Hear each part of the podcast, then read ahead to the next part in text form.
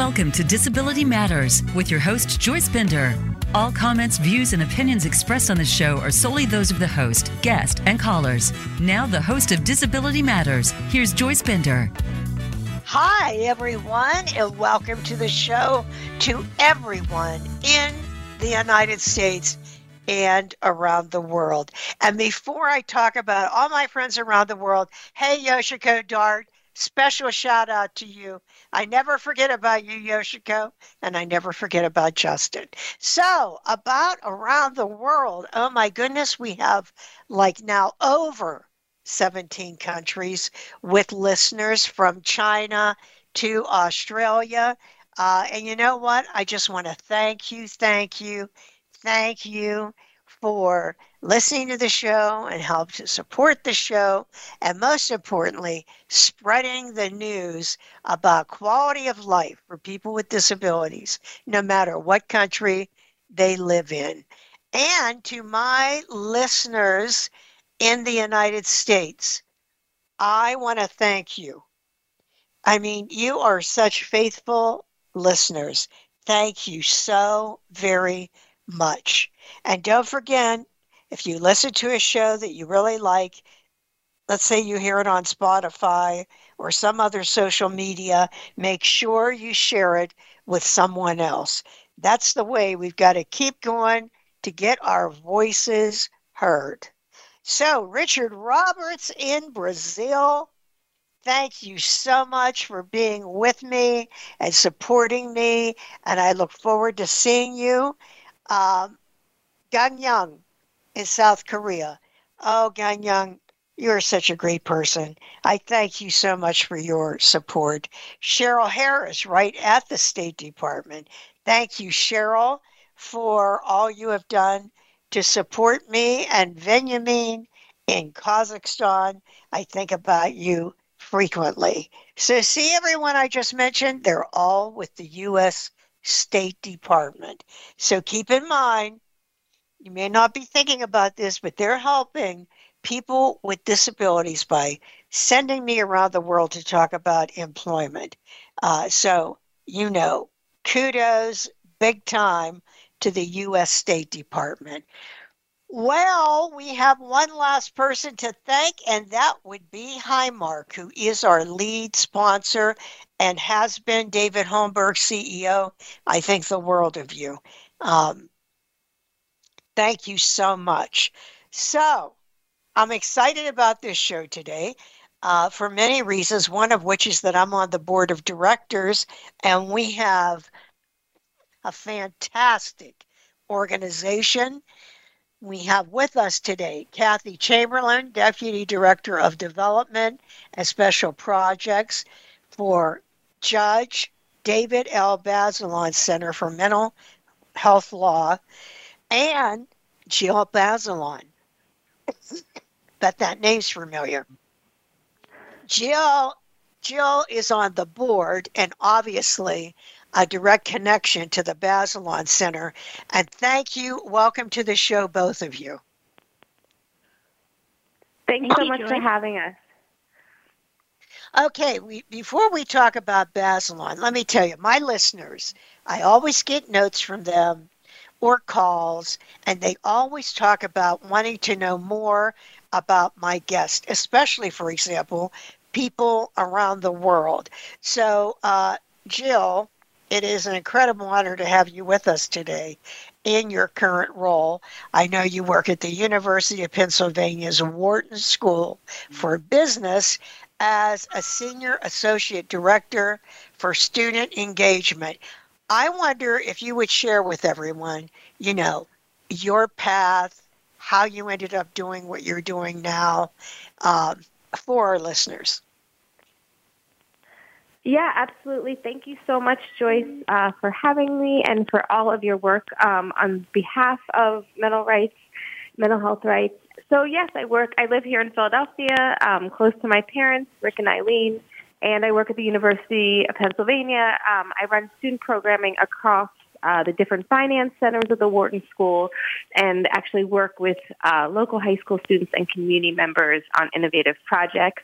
And I got started in education. I did Teach for America out of college. And um, yeah, I would say that our family is really, has always been rooted in the ethic of public service and um, yeah, have been uh, really just lucky to be able to do some of that work myself. Yeah, and obviously you love finances. That's what you're doing. Is that the area you've always worked in, finance? Um, so, so I've been working to um, provide financial literacy education to um, underserved communities. Yes, I've been working in that area for yeah over ten years now. Well, you know what? That is so great because it is so needed, especially as you mentioned, all the way to high school students and those marginalized. So, kudos to you. That is wonderful that you're doing that.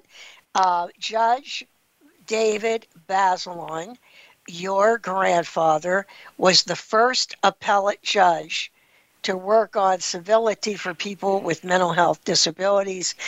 But he was also nationally recognized nationally as an advocate for people with mental health disabilities. And of course, it is now the Judge David L. Bazelon Center for Mental Health Law. So, why? Why was he such an advocate what caused him to go down this path? Well, first of all, I would say it's really an honor um, that the center is named for him and continues to do such um, incredible work in his name. So I know he would be pleased. Um, and I think, you know, he just really early on understood the importance of, you know, agency and um, advocating for, um, you know, for uh, all people to be able to make choices around their treatment rather than mandating treatment. And, you know, I think um, when he first, you know, was writing about it and researching and uh, litigating on the bench, you know, I think, or deciding, um, you know, looked at the, in many cases, mental hospitals are more like prisons than uh, treatment centers, and so really just you know unpacking what um, you know, what the rights of people are and what people deserve in terms of treatment and how they should be able to have a say in that treatment. So I think he was a real leader, a pioneer in that way. And then, you know, really thinking about treatment in the community. So rather than removing people from their communities, how can we provide treatment in the communities where they live, um, housing, treatment, um, you know, thinking about all the things that will make people successful rather than, uh, you know, seeing them as, in a lot of ways as criminal, criminals or not understanding the behavior enough um, to err on the side of criminalization. So, in many ways, this mental health was his major advocacy, really, I mean, as a judge. Yeah, it really turned. Yes, it really yes became so. I think a real focus for him. Well, thank goodness, and uh, I want to also thank you and your family for your ongoing support uh, for, of the Bazelon Center, Jill. You and your parents, thank you so much, um, Kathy. Now, how about you? What brought you to the Bazelon Center? And by the way, I know Kathy. She is awesome.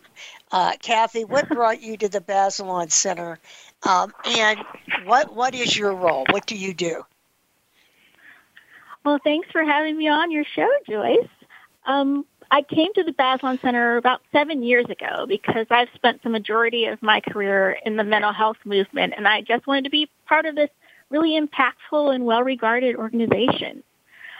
I've learned that change takes a long time and requires patience and persistence. But the Bazelon Center has worked on long-term solutions for people with disabilities for over 50 years. We've made a lot of progress, but we have a long way to go. So I remain thrilled to be part of this team working on systemic change and long-term solutions for people with mental disabilities. And the Bazelon Center is really special in the wide range of issues that it works on health care and mental health care, housing, education, voting rights, access to services, criminal justice reform. The list goes on and on. But right now, I'm especially interested in our growing work in uplifting and advancing peer-led community-based services, which are programs led by people with lived experience for people with lived experience. So before I worked at Bazelon, I worked for an organization called the Social Innovation Fund that was at the Corporation for National Community Service, where we oversaw a portfolio of public and private resources and identified growing and promising community-based solutions in nonprofits across the country. But after working there, I realized that my passion and my commitment was to the mental health movement. Um, working in social innovation is very abstract, and the mental health movement is so much more concrete and, and real. Um, before I worked at the Social Innovation Fund, I had worked at Mental Health America for almost a decade in doing public awareness campaigns and as their director of affiliate services.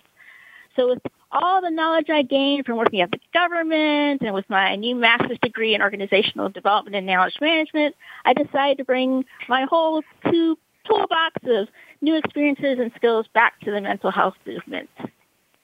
And the well, benefit of having, yeah. But the benefit of having all these wonderful skills is that I get to be involved in a lot of different projects at the Bazelon Center, which keeps me super busy. Um, right now, my role is the Deputy Director of Development and Special Projects. I, so I work on a ton of different special projects, like broadly. I work on programs such as the webinar we just did last week with SAMHSA that outlined the need for um, peer-led alternatives to crisis response, and specifically as an alternative to criminal justice-involved responses. And just as a note, the webinar recording for that webinar is going to be posted on our website shortly. Um, I also work on our gala and fundraising, where I work with board members like you and Jill. Um, and then this summer, we were projects I'm going to be working on and are excited about include onboarding and supervising our interns, um, working on the program for our Olmsted event in June, which we'll talk about later in the program, and helping with all of our fundraising events and campaigns. So that's me in a nutshell. Well, that's a that's a lot. That's a lot you crammed into a nutshell. Yeah, you really do do a lot for us, and uh, I just want to say you're always so enthusiastic and positive, and we're all lucky to have you at the Basilon Center. I always wondered how, you know, you got into mental health, so you really have done this for a long time. Quite a while, yes. Um, I started at Mental Health America in the early 2000s, so I've I've been around a bit. Now, what made you do that? I mean, what caused you to go into mental mental health? Um, actually, my husband. Um, so when I met my husband, he was already working at Mental Health America, and when we were dating, um, because we were young and I had nothing else better to do, um, I would come along with him to happy hours and dinners and conferences for Mental Health America, and I got to know the staff. I got to know the issues, and I really enjoyed being there. So once a position opened up there, um, I was more than happy um, to work on their campaign for America's health um, because I got to work with 60 um, mental health associations across the country, helping them doing um, public awareness campaigns doing and also doing outreach and education on mental health issues. So that was pretty exciting. And that's where I sort of caught the bug of mental health issues being a social justice movement. The CEO at that time was really passionate about um, parity and equity, and that passion was infectious. Um, and all about ensuring that everyone has the opportunity, the services, the supports they need to be in the community, to live a full life. Uh, and like, how can you not get excited about that?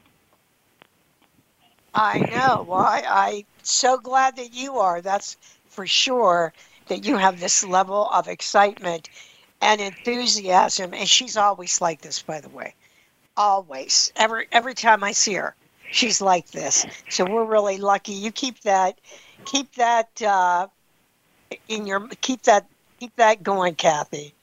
Keep that going for the Bazelon Center. So, Jill, the Bazelon Center on Mental Health Law. How? Why do you feel it's so important? Well, I would echo, you know, what Kathy said about the, you know, service community services housing, employment, treatment in the community. And the peer program is obviously an amazing example of that. But I would say, I mean, when when I think about the Bazelon Center, I just think about the amazing and laser focused lawyers and staff uh, who you know work there tirelessly advocating. You know, I was just at the office last week, and it's just um, it's really inspiring to see, you know, just it's a team full of people just like Kathy, same with the board, who are all just focused on parity and equity and uh, living out this um, very important mission and, uh, you know, just putting together the kind of legal strategy that's going to put that's going to um, impact people and deepen their uh, rights, the rights that they have. Well, oh, and how important that is. And we're going to talk more about all of this when we come back from break. Hey, if you just joined us, we're talking to Jill Bazelon, the granddaughter of Judge David L. Bazelon, Judge David L. Bazelon, and Kathy Chamberlain, the Deputy Director of Development and Special Projects. And Jill also is on our board and works with the University of Pennsylvania's Wharton School for Business. We're going to go to break. We'll be right back with Joe and Kathy. Don't go away.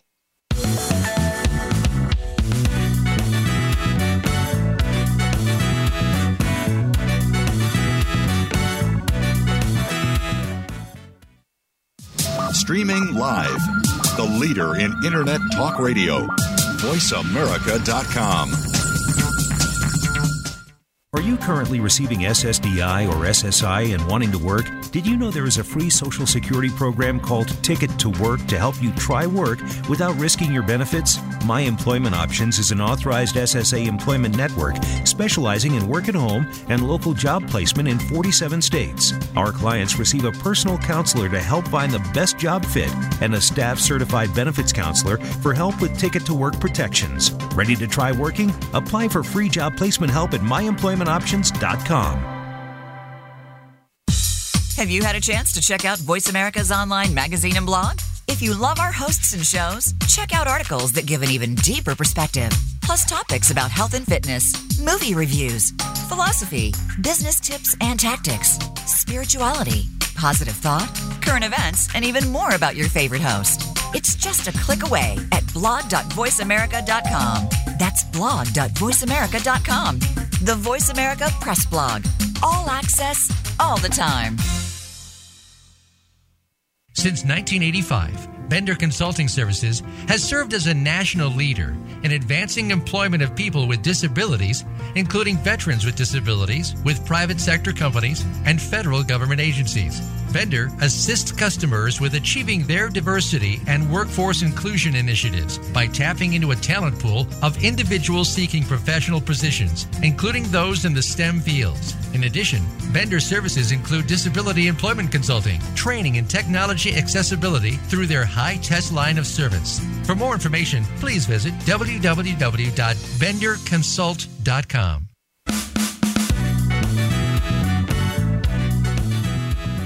You're listening to Disability Matters. If you have a question or comment, call in toll free at 1 866 472 5788. That's 1 866 472 5788. Now, please welcome back the host of Disability Matters. Here's Joyce Bender. Hey, everyone. Welcome back to the show. If you just joined us, we are talking about the Judge David L. Bazelon Center for Mental Health Law, and we have with us board member Jill Bazelon and the Deputy Director of Development and Special Projects at Bazelon, Kathy Chamberlain. So, uh, welcome back to the show. I got to tell you, something I used to, oh, I'd be calling Jen about Jennifer about this constantly because it would be so annoying to me. But what do you think about the fact that the media, after a mass shooting, why is it that they constantly say, and the person had, I'm sure, uh, in their words, mental illness, or we're sure that you know they had a, a psychiatric disability. Why is that? Why do you think that is, Kathy? Well, I just want to reiterate that at the Bazelon Center, we believe that people with mental illness are not an appropriate focus for gun violence prevention efforts. Because the evidence shows us that people with mental illness are responsible for a minuscule portion of all violence, like between 3 and 5%. In fact, people with mental illness are far more likely to be victims rather than perpetrators of violence a history of mental health diagnosis or treatment isn't a predictor. To the extent that risk factors for violence can be predictive, there are factors such as being young, male, single, or a history of domestic violence or other violent crime. So we have to stop reflexively blaming people with mental illness for gun violence because doing so just promotes unfounded fear and prejudice against those with mental illness and does not offer any sort of meaningful solution to gun violence. Um, we think that fixing the broken mental health system is an important priority as well, but it's not going to stop gun violence and shouldn't be part of any sort of gun violence prevention effort.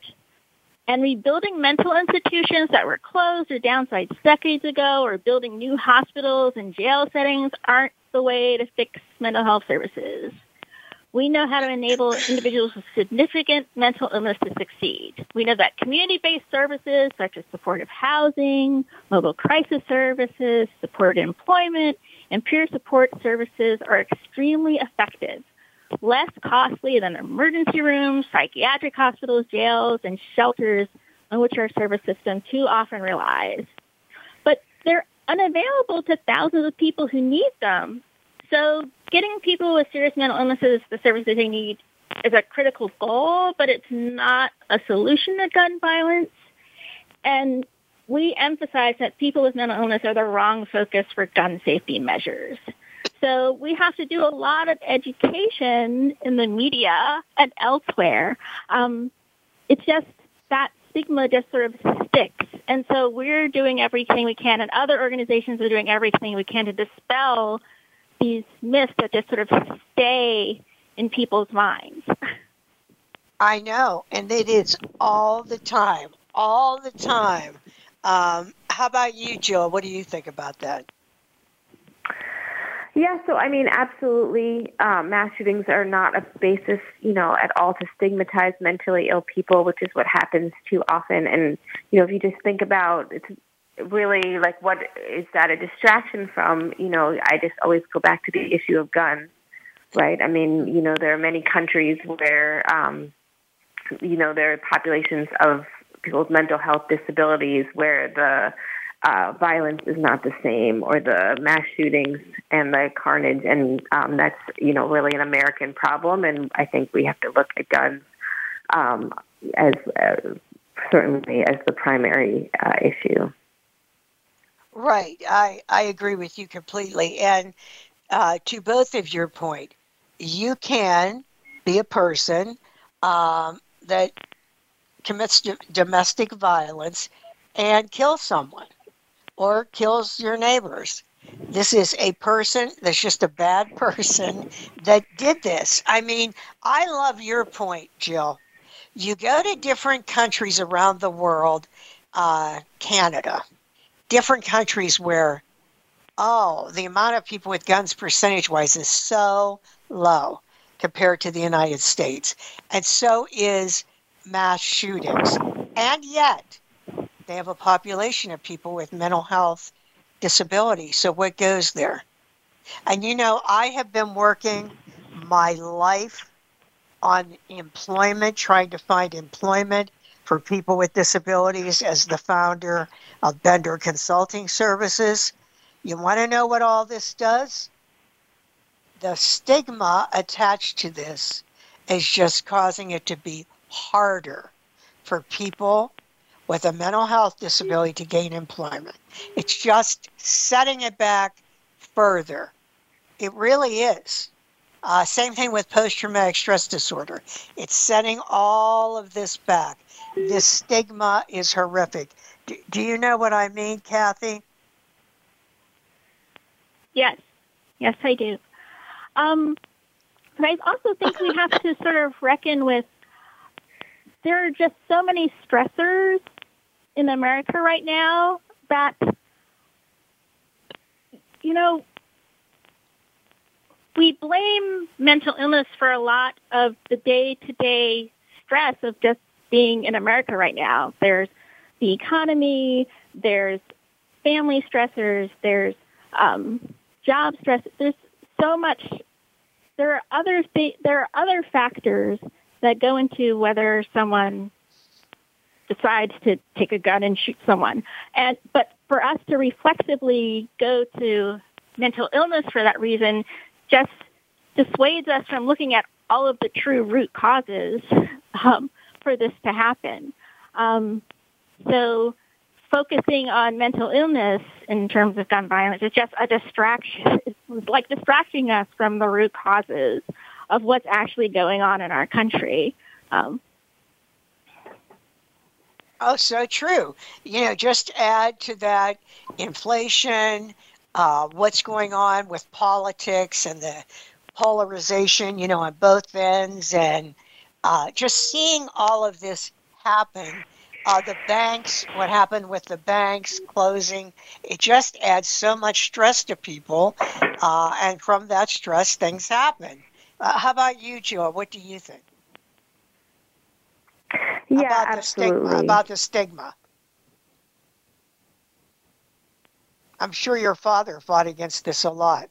Stigma. And here we go it's kind of, you know, we're we're just throwing fuel to the fire whenever right away. I mean, I can't believe right, it. Right, exactly. On the news and right away. Right.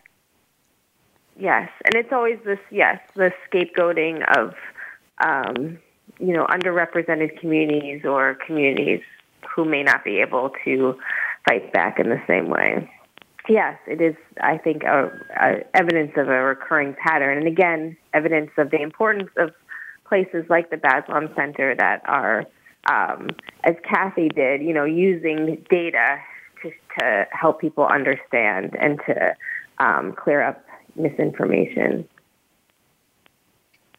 Yeah, and you know what, Kathy? Do we have any information on this on our website or you know anywhere that people could go read more, get more data? Yes, we have a, a publication called Wrong Focus: Mental Health in the Gun Safety Debate that is currently on our website. So if you were to go to www.bazelon.org and search um, under gun safety, that publication will pull up and will give you all of the uh, facts and data that you you can use to sort of refute the misinformation. Well, oh, that's good. That's great. Well, right now on the half hour, it's time for our news report with Peri Jude Radecic. Uh, Perry, are you with us? Joyce, I am, and what a terrific show today. Thank you for doing the show. Oh, I know. Isn't it great? Yes. Uh, and Peri is the CEO of uh, Disability Rights Pennsylvania, a nationally recognized disability rights leader, and my newscaster. That's what's the most important. So, uh, Peri, what do you have for us today? Uh, Joyce, today we're going to talk about the National Council on Disability. Uh, the National Council on Disability is having a meeting uh, it's their quarterly meeting this Thursday, May 4th, from 12 to 4 p.m. Now, the National Council on Disability meetings take place over Zoom, so any disability advocate can join the meeting, uses Zoom or the telephone number and passcode that is associated with the Zoom uh, meeting. Now, registration isn't required to attend the meeting, but the National Council on Disability does like to know who's coming to their meeting, so registration is encouraged. NCD always has American Sign Language and uh, Communication Access in Real Time, that's CART. Uh, they've both been arranged for the meeting. So if you need ASL and CART, they'll be there at this meeting. Um, it, just as a reminder, the National Council on Disability is an independent federal agency that advises federal agencies, Congress, and the President on issues impacting people with disabilities. We were so excited last year because President Biden appointed uh, a Pennsylvanian right here from Harrisburg, Theo Braddy, to the council. Uh, he's been the executive director of the Central Pennsylvania Center for Independent Living for over 30 years, and now Theo is the new director, executive director at the National Council for Independent Living. So we're so happy we have a Pennsylvanian on the National Council on Disabilities. Uh, if you want to know more about the quarterly meeting, you can get that full agenda by going to disabilityrightspa.org. That's disabilityrightspa.org. Click on today's Advocacy Matters segment. I will tell you, I've looked at the agenda. It looks terrific. It's going to have a staff report, policy briefings, and more importantly, they're going to talk about uh, a new report they're going to release on the impact of extreme weather events on people with disabilities. I, I certainly want to hear more about the upcoming uh, report from the National Council on Disability. There's always an opportunity for public comment. And in fact, uh, to do that, you got to do it by tomorrow, Wednesday, May 3rd. You send an email. I've got the email in our in our uh, Advocacy Matters segment. Uh, it's public comment at ncd.gov, and you type in public comment in the subject line, and you can tell them anything you want about uh, living with a disability or about um, a business or a provider. Uh, anyone can comment uh, to the National Council on Disability. So advocacy matters. We say that every week and so does the National Council on Disability. Check out their quarterly meeting this Thursday to learn more about this very important topic of extreme weather events on people with disabilities. Go to disabilityrightspa.org for a link to the meeting this Thursday and uh, for the exact way you can go ahead and submit your public comment. Thanks, Perry. You know what I always say? if you're going to sit around and talk about what you want to hear, you know, what you think is important, you've got to get involved. So, you know, please go to disabilityrightspa.org, read about this, and make a comment. Did you say tomorrow's the last day, Perry? For public comment, it is. Uh, okay. Absolutely. So if All you right. want to make a comment about anything, uh, you're experiencing as a person with a disability, please uh, let the National Council on Disability know about that. All right. Hey, Peri, thank you so much. We'll look forward to the news next week. Thanks, Joyce. Take care. You know, this is our 20th anniversary of the radio show. And do you know we're the only one, uh, Kathy and Jill, that have these weekly news for everyone about disability. I just think that's so awesome. Yes, it does. Congratulations. yeah, thank you. Uh, well, okay, get ready. One of our favorite topics the upcoming gala. So important. hey, and remember, everyone, I'm on the board and I am like real involved in the fundraising. So this is very important. Pay attention. Okay, Kathy, take it away. Yes, and thank you for all of your help with this event, Joyce. We're so thankful for your involvement in it. So this year, we're going to continue our celebration of the Bazelon Center's 50th anniversary with the launch of our next 50 years. So we're going to be hosting our reception in person this year on Thursday, October 12th at the showroom in Washington, D.C which is downtown DC at 14th and L Street Northwest. So we're really looking forward to reconnecting with all of our friends and supporters who are committed to the Bazelon Center's mission.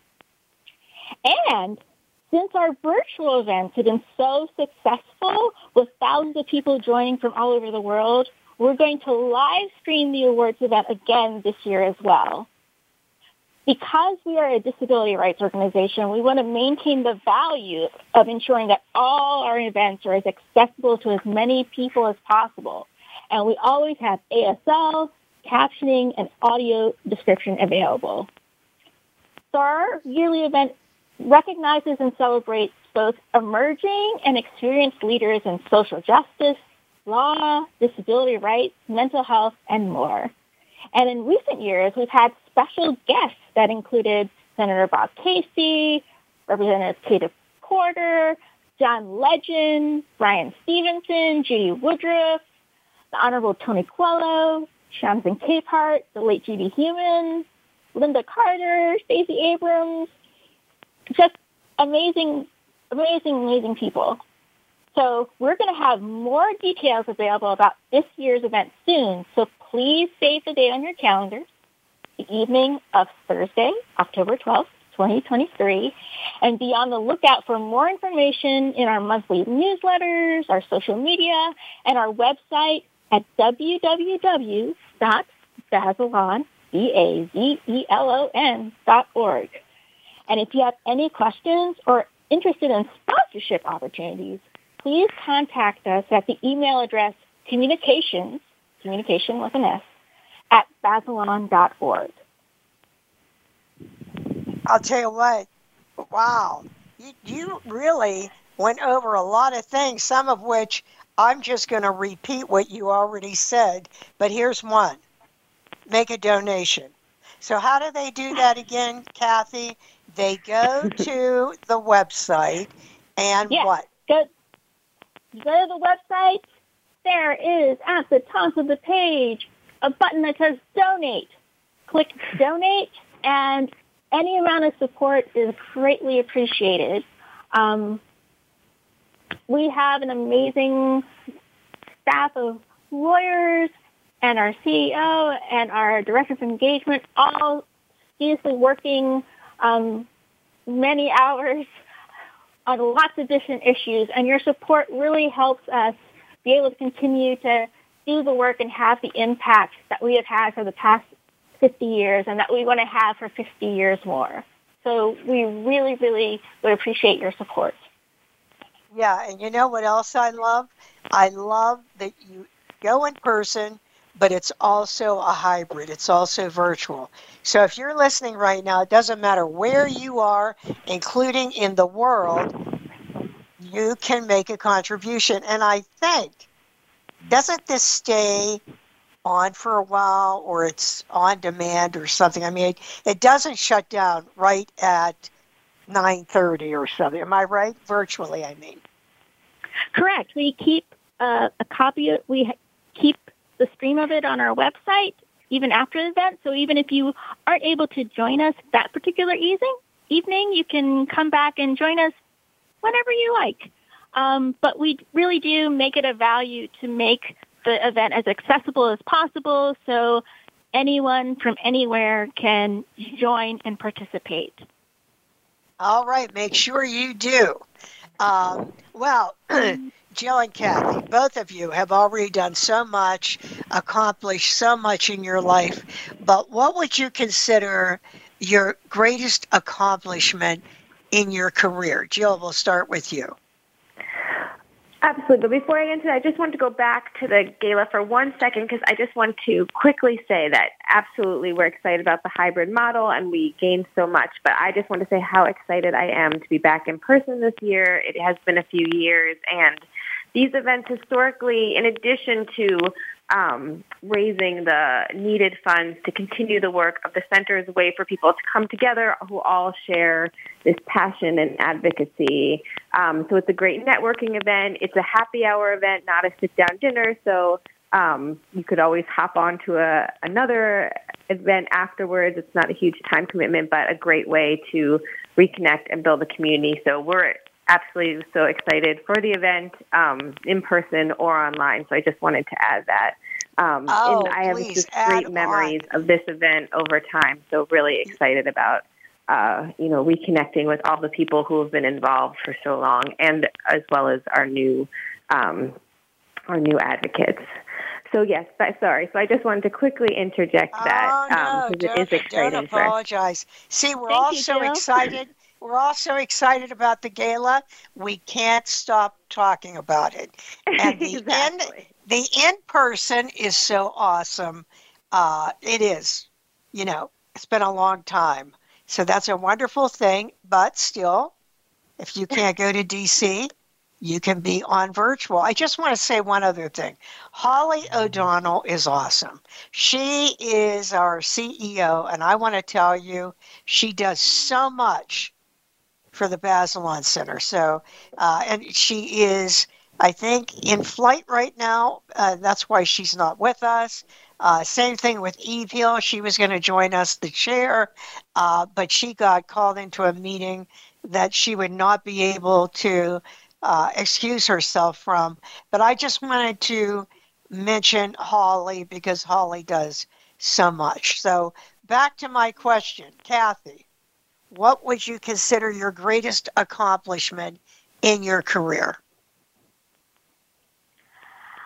Huh, well, I've had kind of a longish career, so I think I'll just sort of nail it down to like my time at the Bazelon Center because for me, after seven years, um, I think my greatest accomplishments here are three things. I can name off three things. One is that being able to elevate our advocacy through communication. So I've spent a lot of time working with our lawyers and our of engagement to modernize and improve our communications. And just yesterday, I was looking, working with our legal director and one of our lawyers on our newsletter that goes out at the start of each month um, and has thousands of subscribers. So if you want to stay informed about the important accomplishments of the Bazelon Center, go to our website at www.bazelon.org and at the top of the webpage just hit join and sign up for our newsletter. The yeah, make sure you, is, I'm sorry. Go ahead. Oh no no. Oh. No no, go well, ahead. I just Well, secondly is growing our two main public facing events of which one is the gala, which we are super excited about this October, but also each year in late June or early July, we celebrate the anniversary of the 1999 landmark Supreme Court decision Olmstead versus Lois Curtis. And at that event, we bring together legal and mental health experts and people with lived experience and advocates for a two-hour forum on a topic related to Olmstead. So for people who may not have heard about Olmstead, this decision found that the Americans with Disabilities Act rule requires that people with disabilities be served in the most integrated setting consistent with their needs. So over the last decade, the Bazelon Center has worked to expand the reach of Olmstead to address not only unnecessary institutionalization in public facilities, but also to remedy segregation in nursing homes, boarding care homes, schools and classrooms, shelter workshops, and other day services. Our Olmstead agreements have provided thousands of individuals with opportunities to move out of segregated, dead-end facilities and to live full lives in the communities. And we're working on the date for this event for this year, and we want you to check our website for updates because we're going to be releasing that also pretty soon. But my biggest accomplishment over my time at the Bazelon Center has to be helping make sure that after 50 years, the Bazelon Center has not just been able to grow, but to thrive and remain a relevant force in the future. And this has been the long, hard work of everybody at the Bazelon Center, from our CEO, Holly O'Donnell, to our amazingly smart, sharp lawyers, to our incredibly motivated and supportive board of trustees over the past seven years. And I am so incredibly proud to be able to say that I am part of that story. So those those are my main main accomplishments thus far, and I'm looking forward uh, to seeing what happens in the future. Well, that's great. That's wonderful. Well, how about you, Jill? Yeah, so um, amazing to hear about all you've done, Kathy. I love my job at uh, the Warren School of Business. I feel lucky to be able to leverage all the talent and resources and intellect um, involve graduate students, undergraduate students, local high school students in really exciting projects. Um, so, and my son is actually um, attending the University of Pennsylvania. Will be attending in the fall, so um, super excited about that. I consider that a great accomplishment. Um, but I would just also say this is my. Um, I haven't been on the board um, for too long. I, my tenure is just starting. I'm replacing actually my sister who was on the board and serving with my mother.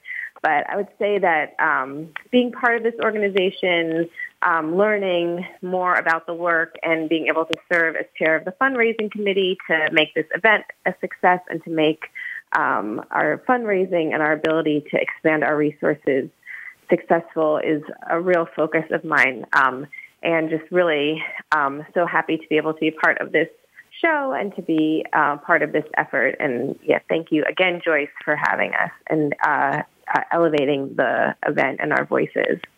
Absolutely. It's so important to me and to all people with disabilities. Well, right now, hey, it's time for what's going on at Bender. And Sherry Lapaglia is going to give us an update. Sherry, are you with us? Yes, hi. Thank you, Joyce. You're welcome, Sherry. All right, so first, Joyce, I just want to say congratulations on 20 years of Disability Matters. What an amazing achievement. Thank you so much. Yep, and it's my listeners out there that made all this happen, but thank you, Sherry. And I'd also like to just hmm. take a moment to thank the Bazelon Center and our guests today for their work for creating a more just and equitable world. You know, as a person living with panic attacks, I understand firsthand how important this work is in breaking down stigma and supporting the rights of our community. Well, I'm sure Kathy and Jill, you're very familiar with uh, lived experiences making a difference, right? Yes, absolutely. Definitely. Okay, so Sherry, what's going on at Bender?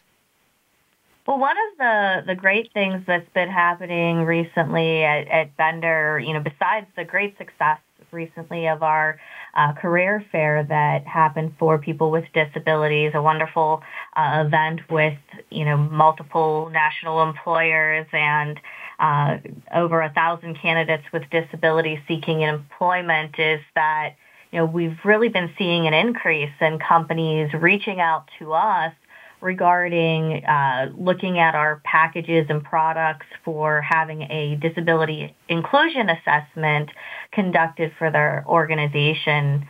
Um, really, this is something that you know I credit to uh, leaders like Tom DiNapoli, who are asking companies to report on disability inclusion strategy as a part of their ESG and the work that's being done by AAPD and Disability In uh, that's really bringing this conversation, you know, forward in the business community. And we're seeing, you know, organizations like Accenture that, you know, are research leaders that are now supplying the data needed to uh, support our assertion that, uh, you know, hiring people with disabilities has a positive impact on uh, you know, companies. And these reports are showing that inclusive employers are outperforming their peers and that um, they're finding that through these studies that people with disabilities are on average more aspirational than their non-disabled peers. So,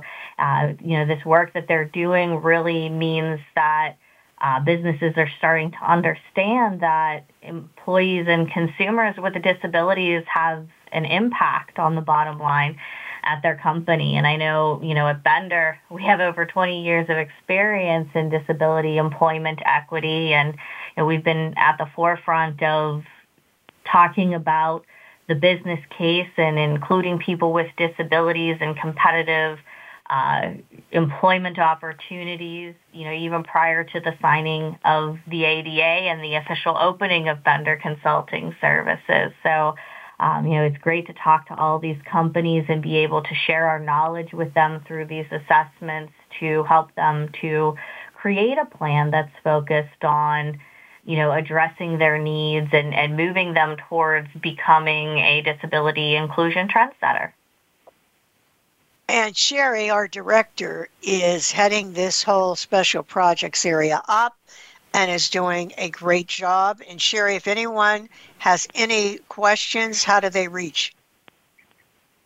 They can reach me uh, via email at slapaglia at benderconsult.com. All right. Well, thank you so much, Sherry. Uh, thank you for calling in and let us know what's going on. All right. Thank you, Joyce, for having me on the show today. And thank you again to Kathy and Jill for all the work that you do at the Bazelon Center. Thank you. Thank you. Thanks, Sherry. Okay. Well, I wanted to ask you, uh, Jill, what do you believe your grandfather, what do you think would be some of his biggest issues today as an advocate? Advocate. Yeah, so I mean, I really believe. I mean, going back to um, how the center was started. Um, so, I, my parents, you know, uh, have told us have told us the history of the center, which is that even before it was formed, a group of lawyers, including some of his former law clerks and other um, activists, came to meet with him, and um, he consulted on the project even in its really early days, and even and could not be involved as a judge, um, but you know stayed informed and was always a supporter. And then um, it was uh, in 1973 that the center was named for him, and so I think that when I think back on the history of the center and how he's been involved since the beginning, um, I really believe that if you're looking for um, what will be important to my grandfather, you would find it in the work of the Bazelon Center now. And so really just encourage people if they're interested to, you know, attend the monthly briefings or read about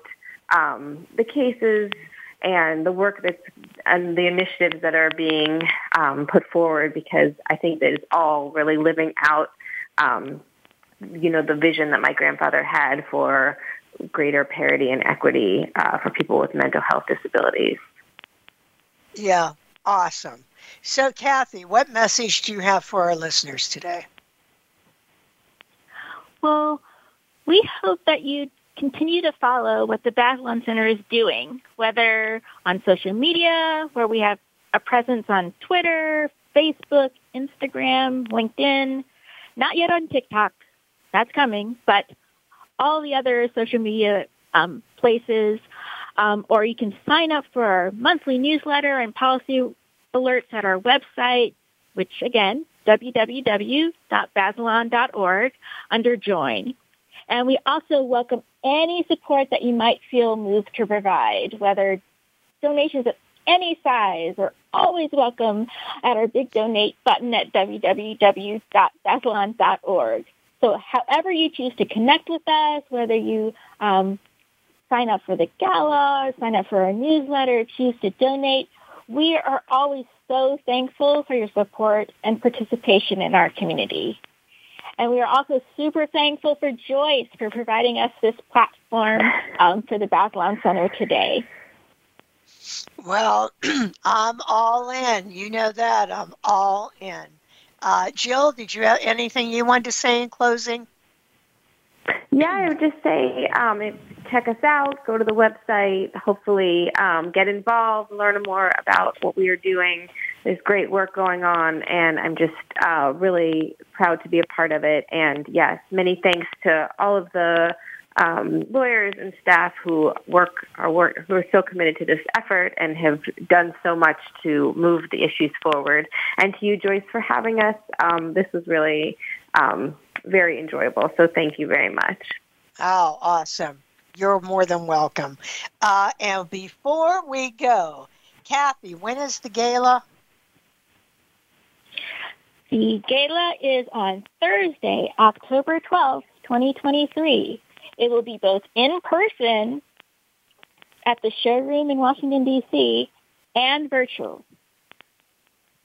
There and information go. will be coming out about that shortly.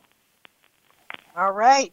We'll be looking for that information and it will also be on the website. So, hey, if you can go, be there. If you can't, attend virtually, uh, and tell everyone else about it. And we end every show with a quote. So today the quote is There are real indignities and real problems when all faces of life are controlled when to get up, when to eat, when to shower, and chemicals are put inside our bodies against our will, said Judi Chamberlin. This is Joyce Bender, America's Voice, where disability matters at voiceamerica.com. And in the words of Mary Brocker, when you go out today, remember, choose joy.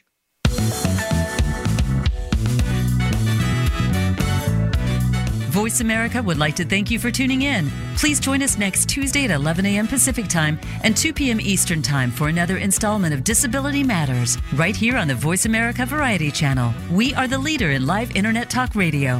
VoiceAmerica.com.